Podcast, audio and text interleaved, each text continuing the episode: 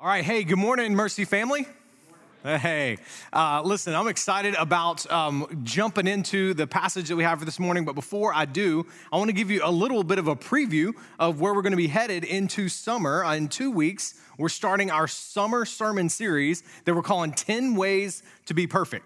10 ways to be perfect. What we're going to do is we're going to be in Exodus 20 all summer looking at the 10 commandments. The 10 commandments, um, they make such a great bridge into the gospel of Jesus Christ. And here's why because the 10 commandments lay out how to live a perfect life, God calling us to live this perfect life. And it is what God is a great summary of all of God's laws for human flourishing how to have a good family, how to have work life balance, how to fight greed and jealousy, how to be content yet still be ambitious, how to have a good marriage. Um, it's an incredible summary of God's design for humanity. And not only that, of course, they're God's laws. God calls us to keep them. Jesus doubles down, even raises the stakes on those we'll see in that series. But the problem is, none of us can keep all of them, right? In fact, we often see life unravel where we fall short of them. And so, what each commandment ultimately does is it shows us our need for Jesus, our need for a rescuer, right? So the Ten Commandments point us to a Jesus who lived the perfect life and then died on our behalf. And that's what makes this series, what we're hoping makes this series so powerful, is that when we fall short of God's design, we can encounter the grace of God for us. And then, in light of that grace, live a redeemed life trying to recover that original blueprint. It's going to be a fun um, series. I think it's going to be a powerful series for us. Um, we are going to see, I think, through the Ten Commandments, just see them as a pinnacle of grace. Uh, they are some of the most widely known, yet widely misunderstood. Um, that whole section, that chapter, is probably the most widely known, widely misunderstood passage of scripture, maybe in all the Bible, right, in our culture. So I hope y'all um, talk this series up and be praying also for your uh, for your pastors, for our preaching team as we work through uh, the course of this summer. All right, big series for us. Now, today we are finishing up our series called Following Jesus, and we're to be looking at the mission of God the mission of God. We've taken this series to look at um, what, is, what does it mean to be a Christian, right? We started Easter Sunday. What does it mean to be a Christian? And really, in doing so, we've looked at the core values that our whole church is running on right? We said our whole lives are built on the gospel and what Christ does for us. He came for us when we didn't deserve it. He loved us, and our whole lives then are a response to that. We've been using that tool, the gospel wheel, to kind of walk us through each one. We're saying the gospel's at the hub of the wheel that is your life, and then our whole life, all the spokes of our life are just a response to what God has done for us right? The gospel is not just how you, the big thing here is that the gospel is not just how you begin in the Christian faith. It's how you grow, right? The way we've said is the gospel is not just the front door to the Christian house, the gospel is the house. And then we said growth happens as we devote ourselves to God, right? Nothing is more impactful, nothing more impactful for a follower of Jesus than just reading God's word. Last week we looked at community. We said the gospel creates a, a new community, it gathers us together. Basically, uh, we said if you are gonna have God as your father, you get the church as your family right? And that's the we kind of talked through what that means for the rhythms of our of our life. Uh, this weekend, we're talking about the mission of God. The gospel saves us. The gospel gathers us into a new community. And this weekend, we're talking about how the gospel sends us out. And here's the big idea that I want us to walk away with today, okay?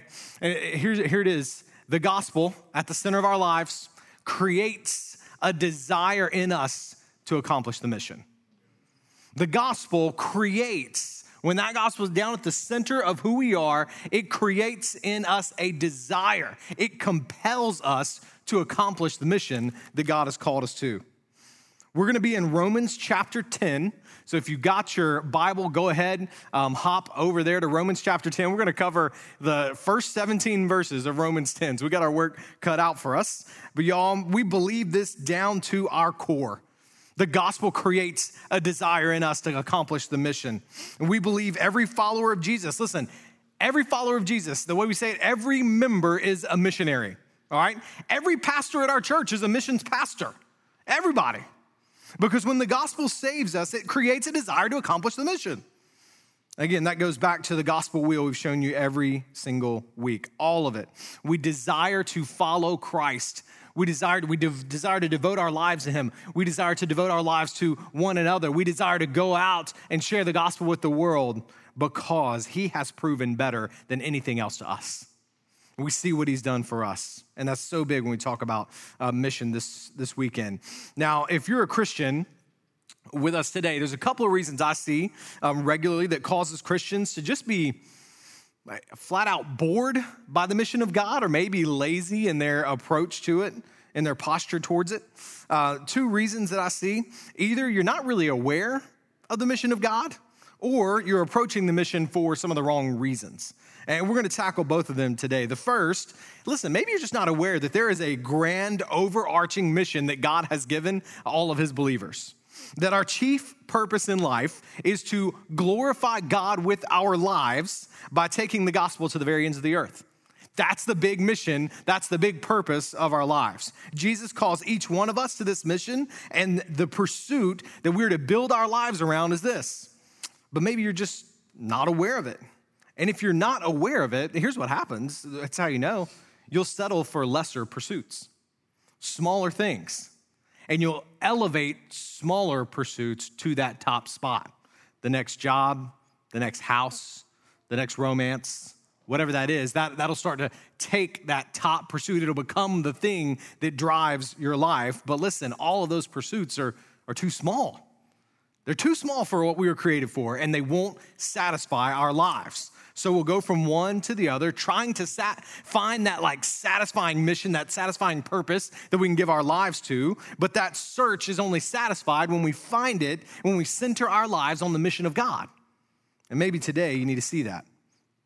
Listen, though, the other reason Christians get bored or, or tired of the mission of God is because they're in it for the wrong reasons. Right? Even though you believe that you're saved by the gospel, the gospel saves you, you start to think you got to earn your keep. And, the mission, sharing your faith with others, it kind of becomes a, a checklist. But listen, we do this, y'all. It's so easy to drift there. Even though we know we're saved by faith, we start engaging the mission out of fear or guilt. Fear that God won't approve of us, or, or guilt uh, that we could be doing more. And that's just not at all what God wants for us. He created us to love Him out of his love for us, to love other believers out of his love for us, and to love the world out of his love for us. So, I want to show you a gospel perspective on the mission today, on the mission that should mark everyday life. That in every arena God has you in, He is sending you into it as an agent of hope into a world that desperately needs that hope. And as you get groceries, as you go to your job, as you go to class, as you move in on campus, what, whatever it is, God is sending you there and you, He is sending you with, you are carrying this message of hope. You're carrying it and you can carry it with joy. But too often we miss this, either because we just don't know about it or because we're trying to engage that mission for all the wrong reasons. Listen, I can point out the difference in my own life right? Uh, for me, it's that second one, engaging it for the wrong reasons. Y'all, I grew up in church. Uh, we used to do this thing called, uh, I don't know, maybe this connect with some of y'all if you grew up in church too. We used to do this thing called High Attendance Sunday, all right? High Attendance Sunday.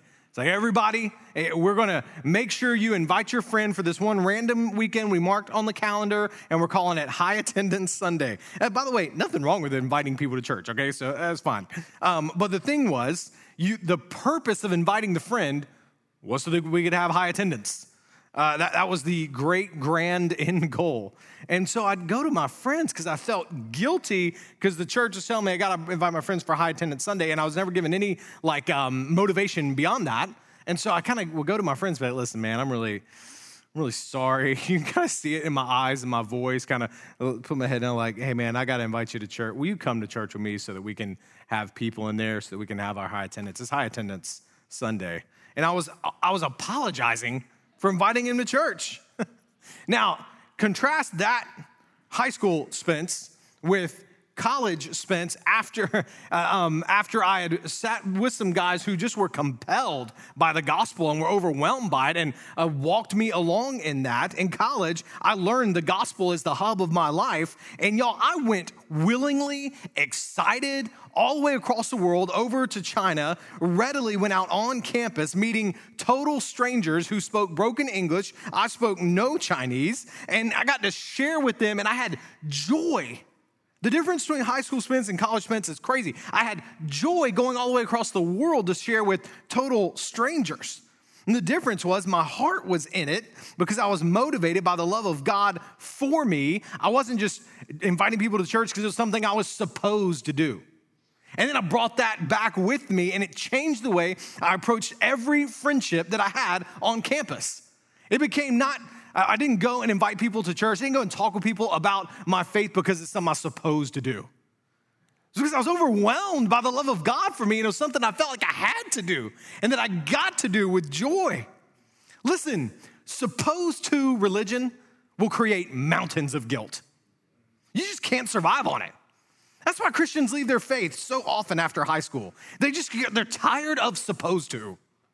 High school students, listen, you need a more compelling reason um, for your faith than supposed to.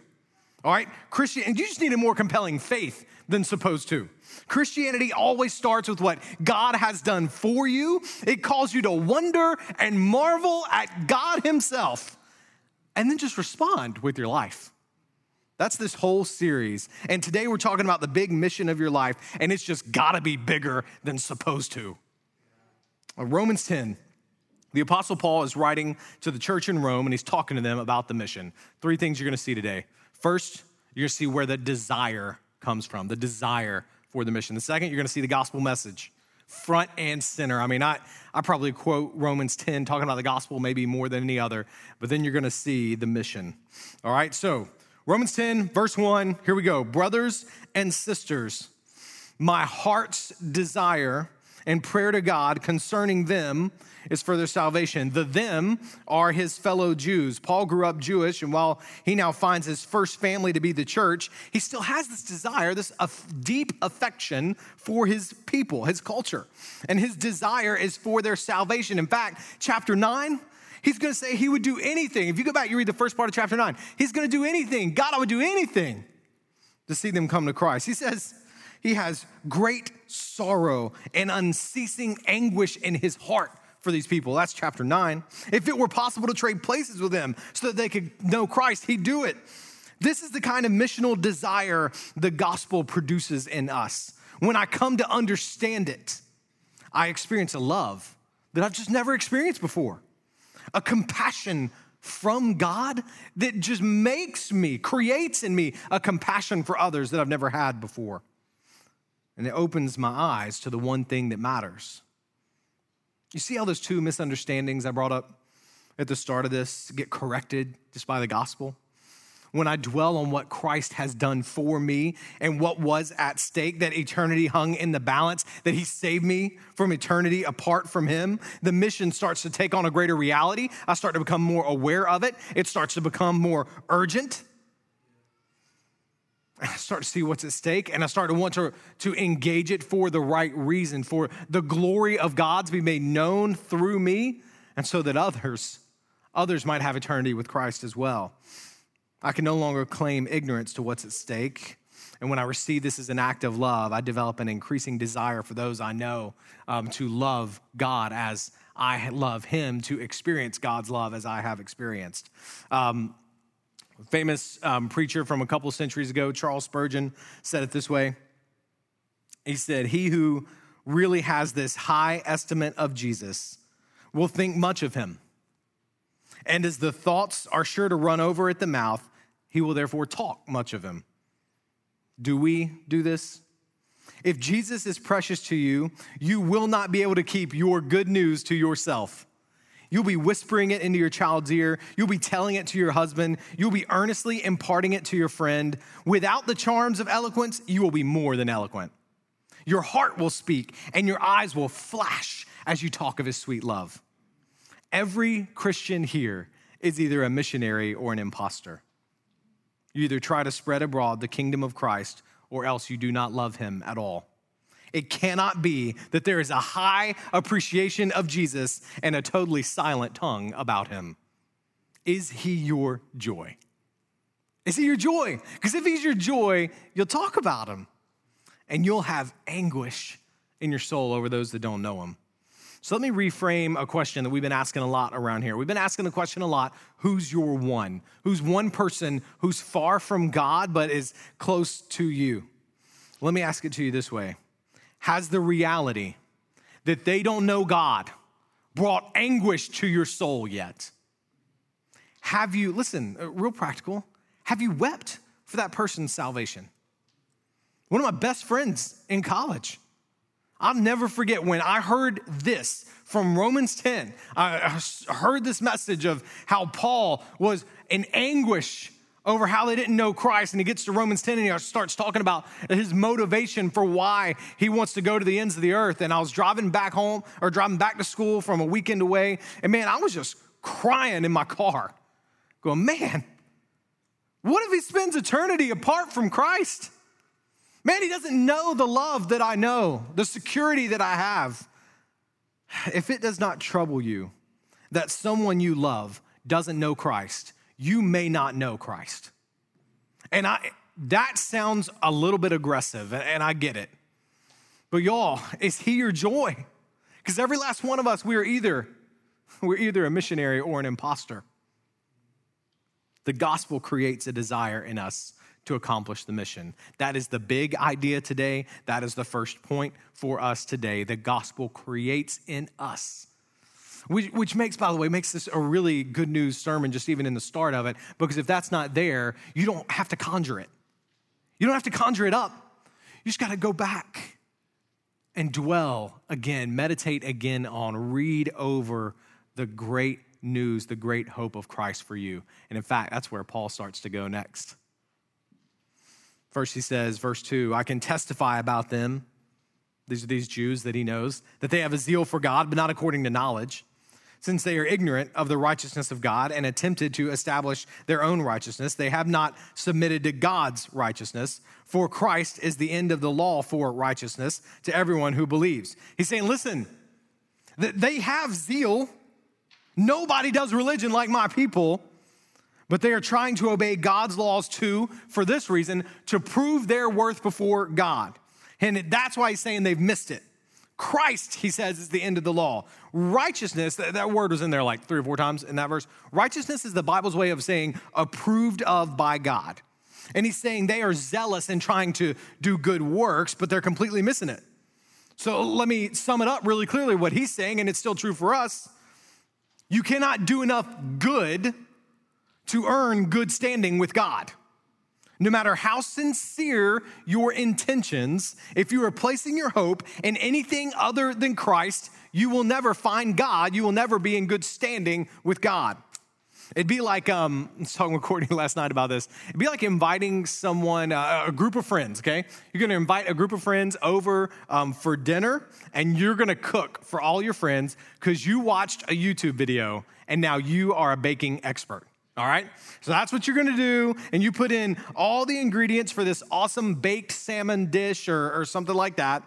And you put it in there well ahead of time. Everybody comes over. Y'all are mingling. Things are going great. A big group of people. And it's about seven o'clock. And, and you go and you open the oven, and that thing is still just as cold and as raw as when you set it in there a couple hours ago. Why?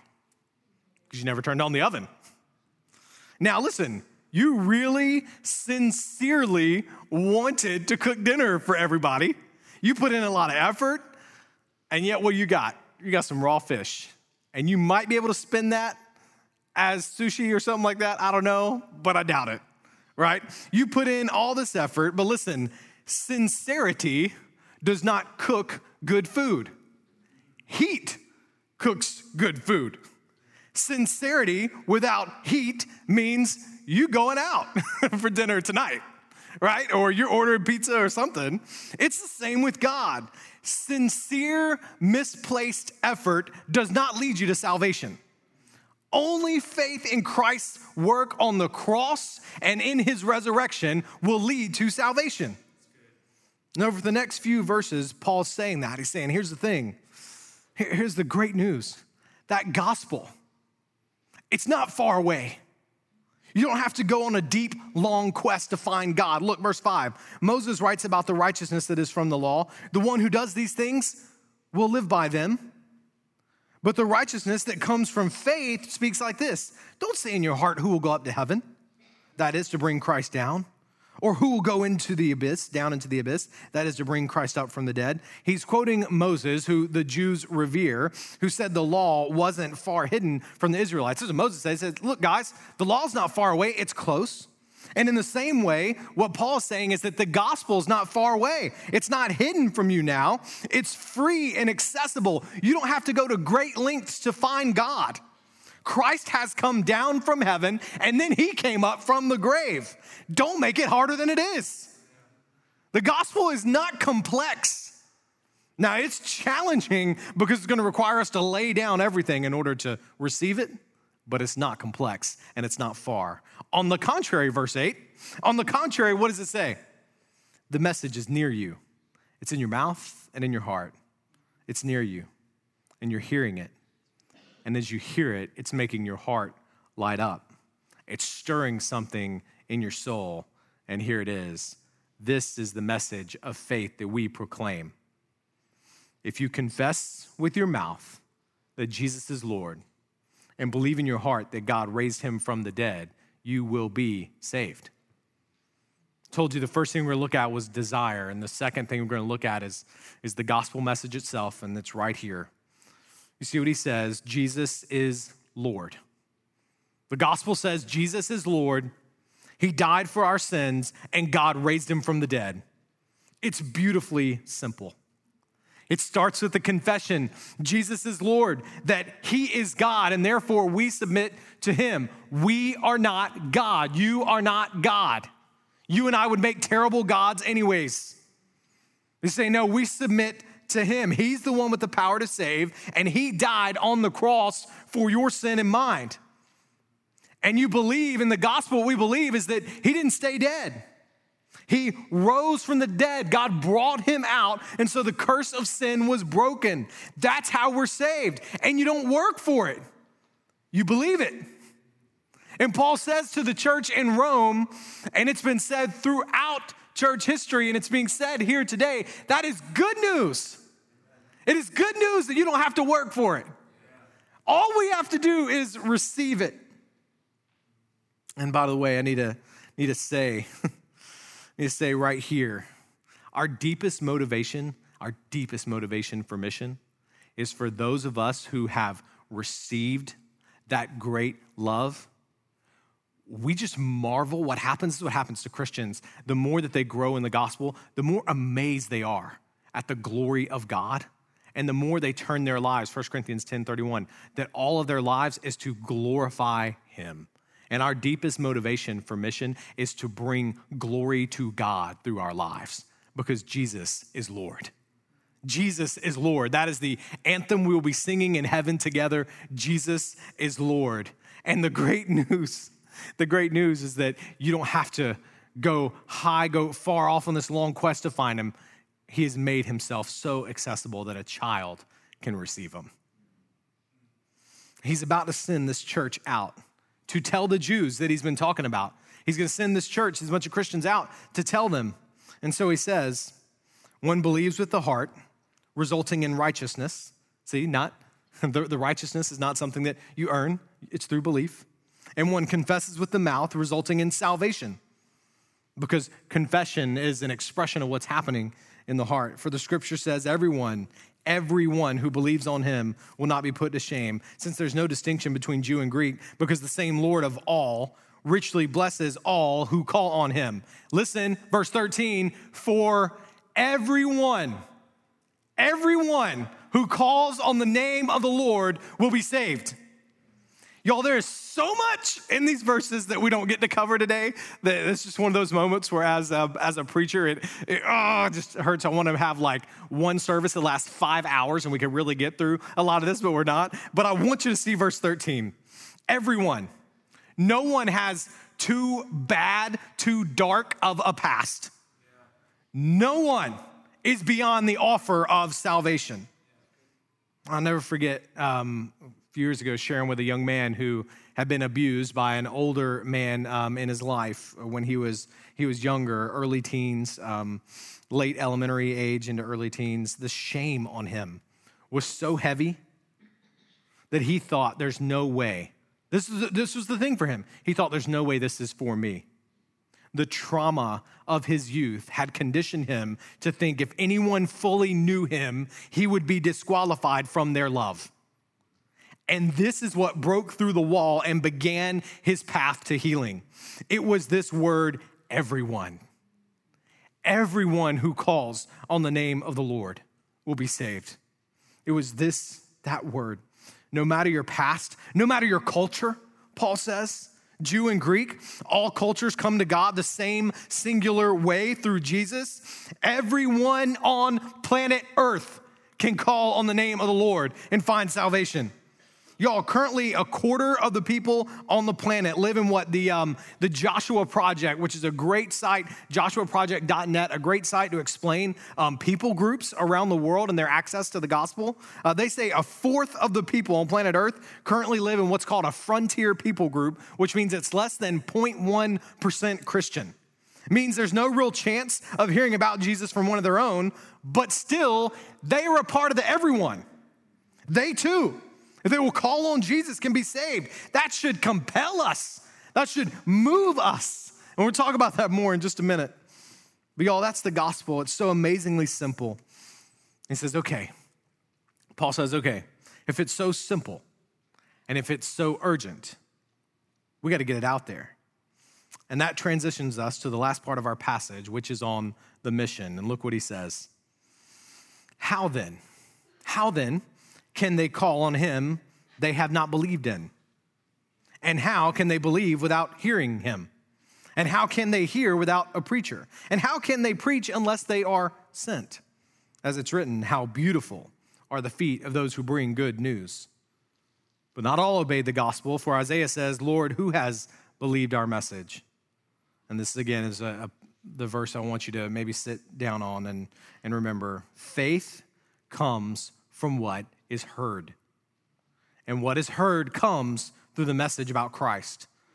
Paul turns, he's turning to application, right? He's saying, if you understand the gospel, it's to create a desire in you for others to know Christ. How could such love not do that? And then the way he gets to their participation in the mission of God is through a series of four questions. I just love that Paul uses logic to compel the church towards the mission of God. That's his tool of choice. Uh, the questions all assume a negative answer, right? How can they call in someone on someone they have not believed? Remember, everyone who calls on the name of the Lord will be saved. How can they call in, on someone who they haven't believed? They can't. Right? How can they believe if they haven't heard? They can't. How can they hear without a preacher? They can't. How can they preach unless they are sent? Let's pause on that one. You could technically preach without being sent right? What does that mean to be sent? But Paul says, no, no, no. There is a commissioning that every believer needs to recognize that they have from the Lord before they go out. The Lord, Christ, is sending us all out. And he's sending us in that commissioning for that we see in Matthew 28, go make disciples of all nations. He's sending us with his Holy Spirit and to preach apart from that commission to preach apart from the awareness that it is God sending us, to preach apart from the power of God, recognizing that it is Christ who does the work of salvation and not us. To preach apart from that is to preach in vain.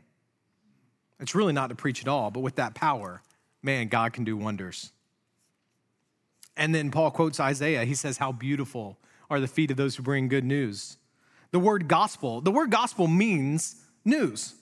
It was originally used to describe uh, the message that a runner would bring in from the battlefield, from the front lines of the battlefield on behalf of the general. Right? When the army won the battle, they would send a runner to go tell the gospel, the good news. What an, what an awesome job, right? Everybody celebrated at that guy's announcement. And Paul's saying, We're that guy. We carry the greatest news of victory ever.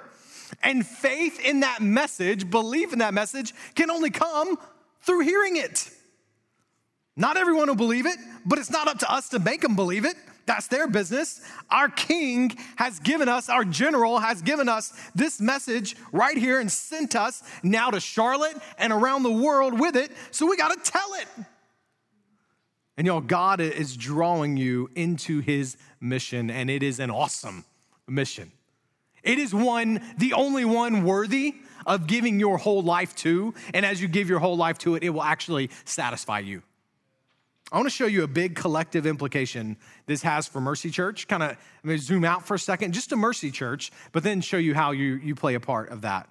We believe at Mercy that the mission is the grand purpose that God has created every single person for. So we're laser focused as a church on getting this message, this message to as many people as possible. As a church, that's why we're so thankful to be a part of a network of churches that we call the Summit Network. Uh, this is right now, this network is about 40 churches uh, that have been planted over the past eight years. Mercy Church is actually one of those churches. And our network vision is to plant a thousand churches in our generation, in our lifetime, all across the world. And that is, you recognize that, a thousand churches in our lifetime, that's a movement goal. Like by the time we get there, things will be moving, Lord willing, so much so that it'll be tough to even count. It's something far too big for any one person, any one church. Now, here's how Mercy has participated in that so far. Um, in our first year, we helped to plant a church called Reach LA um, that is out um, down in Orange County. Uh, and we, we sent D.A. Horton, Pastor D.A. D.A. Horton, we were a part of a group of churches in that network that helped them go and plant there. And we sent Caleb and Melissa Bromley, two members of our church, who said, The mission is worth it. We're leaving Mercy Church and we're going to go, and Mercy Church is going to send them out to go live all the way across the country for the sake of the gospel in that community that desperately needs it. Uh, we planted Crossroads. We helped to, uh, to plant Crossroads Community Church up in Brooklyn, New York, Image Church in Atlanta with Pastor Mike McKee, um, Park Slope Community Church with Pastor Logan Daglin. We got a couple of members who are getting ready to leave next month, leaving Mercy Church again, being compelled by this mission they want to give their lives to. We're going to be commissioning them next month to go up and be a part of that work there. I think of Catherine Mitchell that we sent out to Kenya with Freedom Global. Man, this is what God has called us to. And we, we use these networks or part of these networks so that we can say, let's go together. And what I want to know is how many churches is Mercy going to commit to planting? I'd love to be able to, to tell our network, man, you know that 1,000? We'll take about 50 of them, and that'll be us over our lifetime. But that's only going to happen when every member sees themselves as a missionary. Because then, listen, as we continue to plant churches, you'll start evalu- you'll, you'll kind of start to evaluate your, your life as whether or not you should be a part of, of going to do that.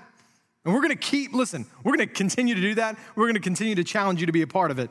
And the way we say it is, listen, here, here's the way, here's how you get there to where you'd even consider something like that. Because right now you're sitting in your seat going, man, that'd be crazy. Look, here's what we say it. Put your yes on the table and let God put it somewhere on the map. You put your yes on the table. Yes, God, my life is yours and then let the Lord put it somewhere on the map. In other words, we aren't saying, you know, you got to stop being a banker, you got to stop being a teacher, you got to stop being an electrician. We're not saying any of that. We're saying carry your vocation with you to a strategic place in the world that needs to hear the gospel. Do what you do to the glory of God, but do, do it somewhere strategic for the mission of God. Maybe that's stateside, maybe that's overseas. Whether you're in college or you have a young family and feel like you're settled down, maybe you're an empty nester now, the mission of God is what you're created for. And don't waste your life by missing out on this. So we're to keep putting opportunities in front of you. Uh, what, what we always do is with those long term opportunities, we always put beside them first short term opportunities um, short term trips that give you a chance to be exposed to what God is doing around the world. You should go to our, our website, uh, mercycharlotte.com. I think upcoming trips, you can find them pretty easily there and see where we're going, uh, even the second half of this year, and join in on one of those trips. Rodney Stark, uh, in his book, The Rise of Christianity, observes the Apostle Paul's strategy. And he says, hey, he summarized it like his basic mission strategy is this choose the biggest, most influential cities in the known world and plant churches there. And then they will go into their regions and plant more churches there. That's what he did, and we're trying to continue that legacy today. And I believe, I believe with everything I have, y'all, that Mercy can be and should be a powerful sending church for the next 50 years. And the way we get there is all of us, every member saying, okay, God, here I am, open handed, ready to go. Send me. Send me, Lord. So let's go see what God's doing around the world together. I mean, y'all, how else are they going to hear? They're not. I'm gonna, I'm gonna say it this way the greatest threat fulfilling the call of God, the greatest threat to you fulfilling the call of God on your life is thinking that when He said, go make disciples, He was talking to somebody else. He wasn't talking to anybody else, He's talking to you, He's talking to me. He's given you the Holy Spirit, He's given you the gospel, and He said, He, he hadn't even really, He said, go. But here's the cool thing you're going with Him. It's come along with Jesus on this great mission that you're created for. Watch Him change others' lives and change your life through that. Everything we do as a church is to that end. Church plants, intentionally engaging in places where Jesus isn't known in the United States and around the world. That's why we take the short term trips. And listen, uh, it's to expose you to what God's doing around the world. Maybe what keeps you from going is fear. I've thought about this. Um, you know, we live in a pretty comfortable setting um, here in the United States. So maybe what keeps you from going, even on a short term trip in the United States or maybe to one overseas, is, is fear like, oh, what's going to happen to me if I go? But the Apostle Paul's question, he kind of flipped that. And he's, he's basically saying in this passage, what happens to them if I stay? And maybe that's the way you need to start thinking through it.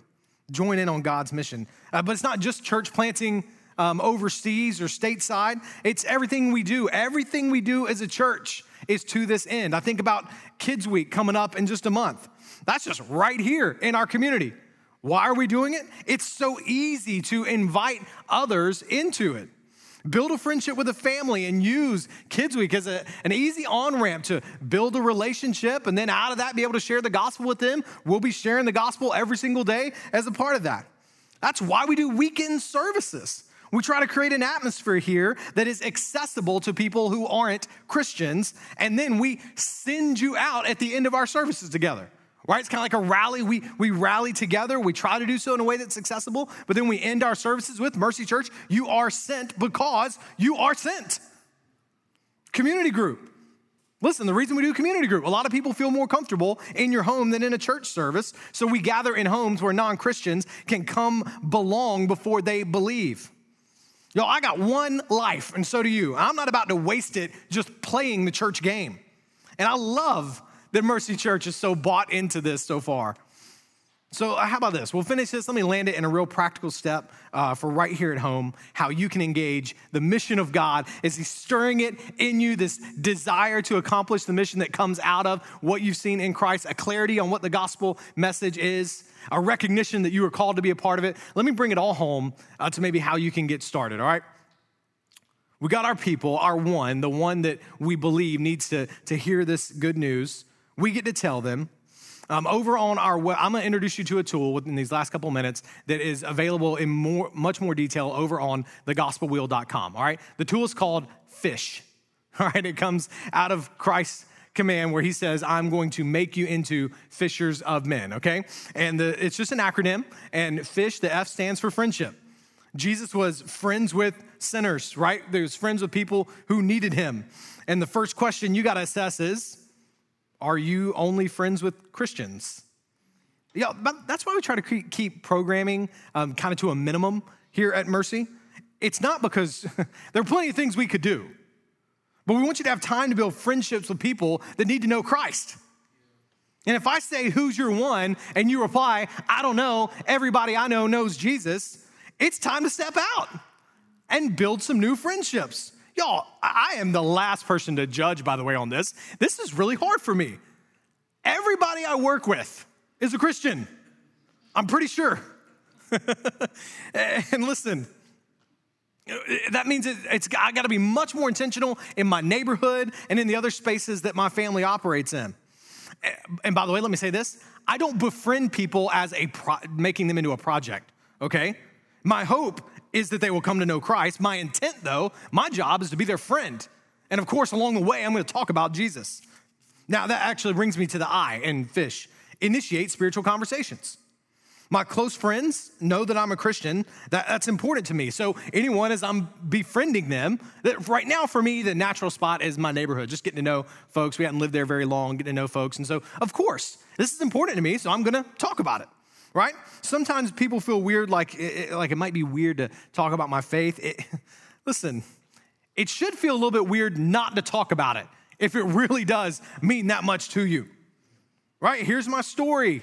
You know, here's what's happened to me. What's your church background like? What do you believe about God? You never know what you'll get with that simple little conversation. Okay, but that's just, that's a conversation that friends have. They talk about the stuff that matters to them. The S there is share the gospel. Plenty of ways to do this. Again, there's some, some kind of maybe some instructional stuff on our website if you've never had that conversation before. But of course, Romans 10 9 is all you really need. Tell them the good news. The runner didn't come back from the battle lines and just have small talk forever. He shared the good news of the victory. And again, tools on our website for that. And the last, the H, help them make a decision. I think this one's often overlooked. We, we share the good news and we encourage people to receive it, right? We, never coerce, we never manipulate, right? But just show them that just as any gift, must be received. So the gift of salvation needs to be received and help them along in that. Y'all, the gospel saves, the gospel gathers us into a new community, and the gospel sends us out.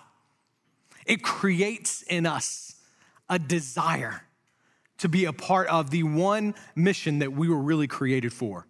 And you and I, listen, you have been placed by God in a spot where no other Christian has and it is for the sake of His glory to make His glory known in your lifetime. So, all you got to ask Him is, What's my next step? What's my next step? Let me pray for you. Lord, thank you for allowing uh, me to be a part of Mercy Church, a church that is that's focusing the eyes of its heart on making your making your great name known in our community and in our world. Thank you for the joy that is in these people. God, I praise you. I praise you for your kindness on us these past three years. God, I pray that what you have done is just a just a taste of what you have yet to do in and through us. God, help us to be, um, make us bold and courageous, not for our glory, not to us, for your glory. Give us courage to take a step. Whatever that step is, give us courage to take that step this week to make the gospel known. I pray for my brothers and sisters that you would give them that. For those that, that are in here that don't know you, I pray, God, that today will be a day where they would see behind the curtain of what the church, what's driving the church, and it's just the hope that we have in Christ and wanting others to know it. I pray they would find that hope, and I pray, God, that you would give us, give us joy as we go and declare that hope to a world that desperately needs it. We worship you, Father, in Christ's name. Amen.